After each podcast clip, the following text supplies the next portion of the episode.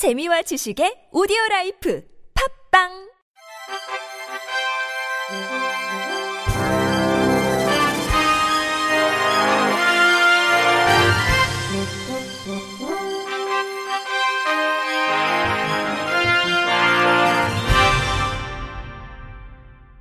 청취자 여러분 안녕하십니까? 2월 26일 화요일 KBS 뉴스입니다.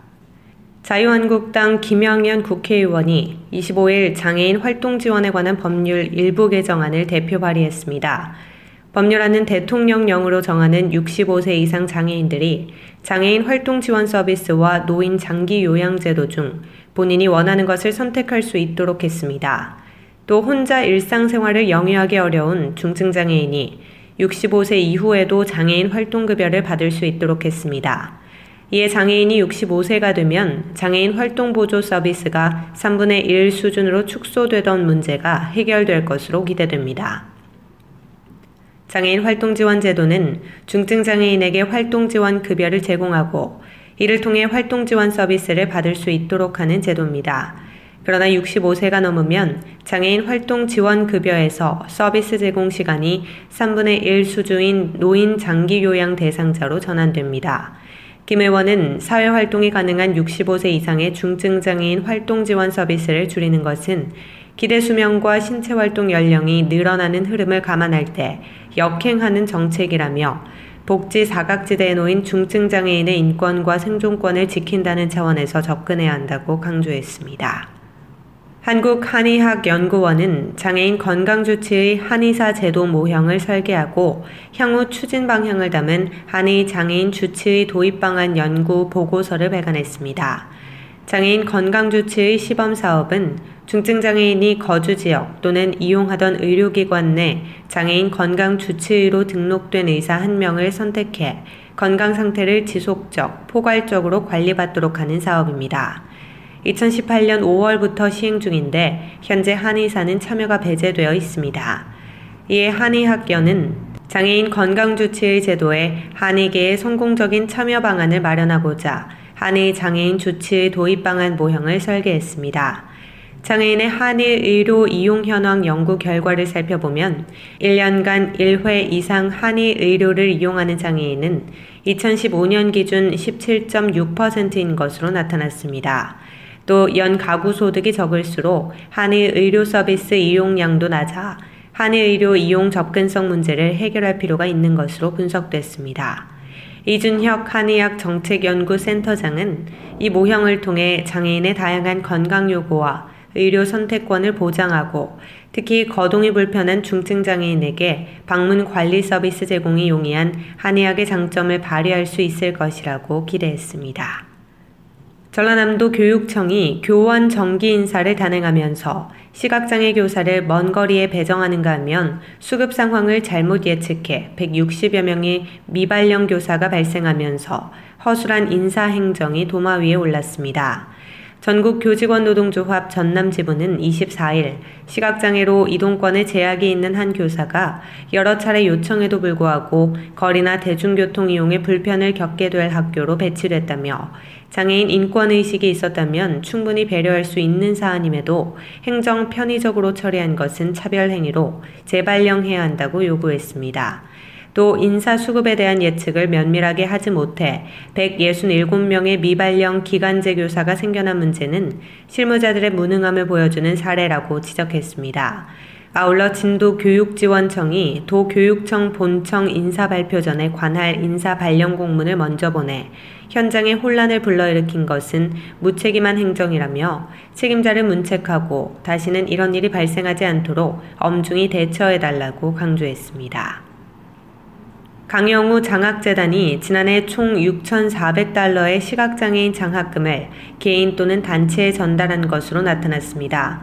장학재단 석은옥 이사장은 22일 조지 메이슨 공립도서관에서 열린 후원 감사 행사에서 지난해 1000달러를 후원한 방영숙 씨를 비롯해 각 후원자들에게 감사장과 선물을 전달했습니다.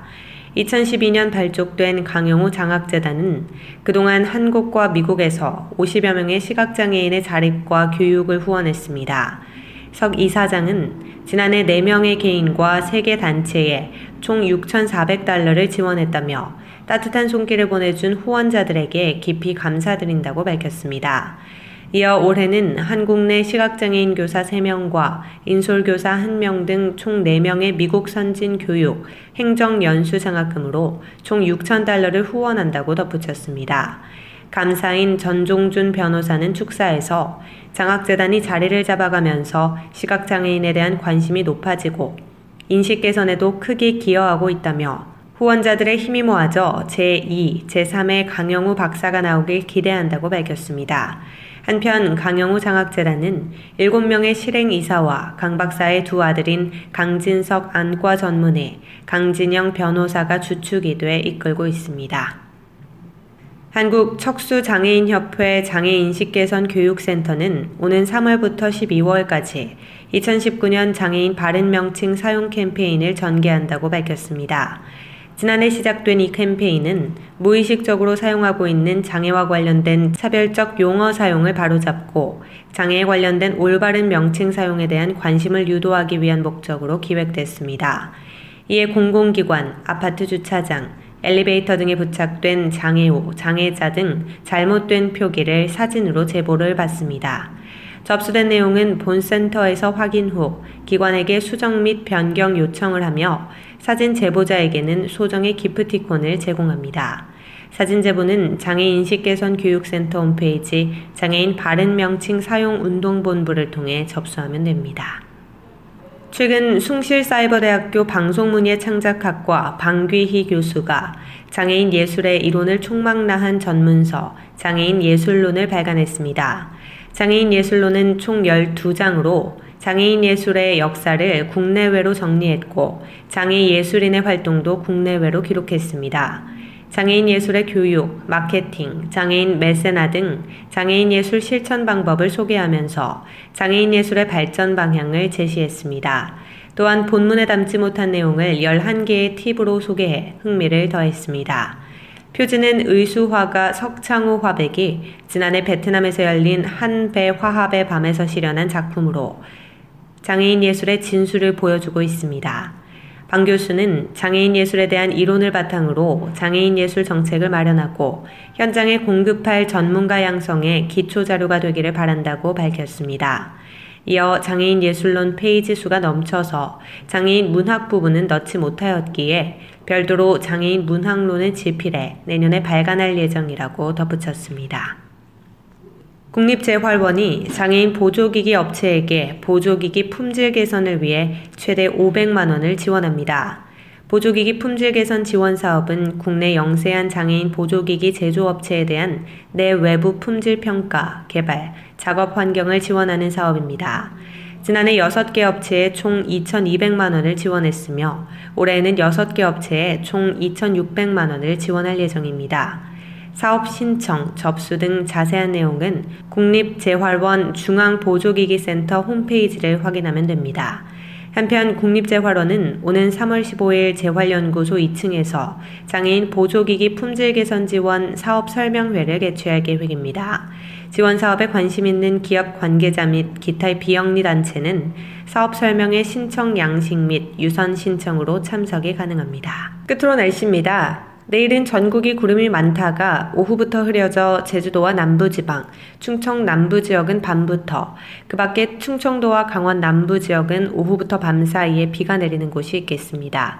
예상 강수량은 제주도에는 10에서 30mm, 남해안 5에서 10mm, 그 밖에 남부지방, 울릉도, 독도 및 충청 남부 지역은 5mm 미만으로 내리겠습니다. 당분간 평년과 기온이 비슷하거나 조금 높은 분포를 보이겠습니다.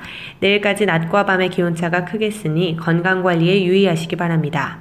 내일 아침 최저 기온은 마이너스 3도에서 8도, 낮 최고 기온은 9도에서 14도가 되겠습니다.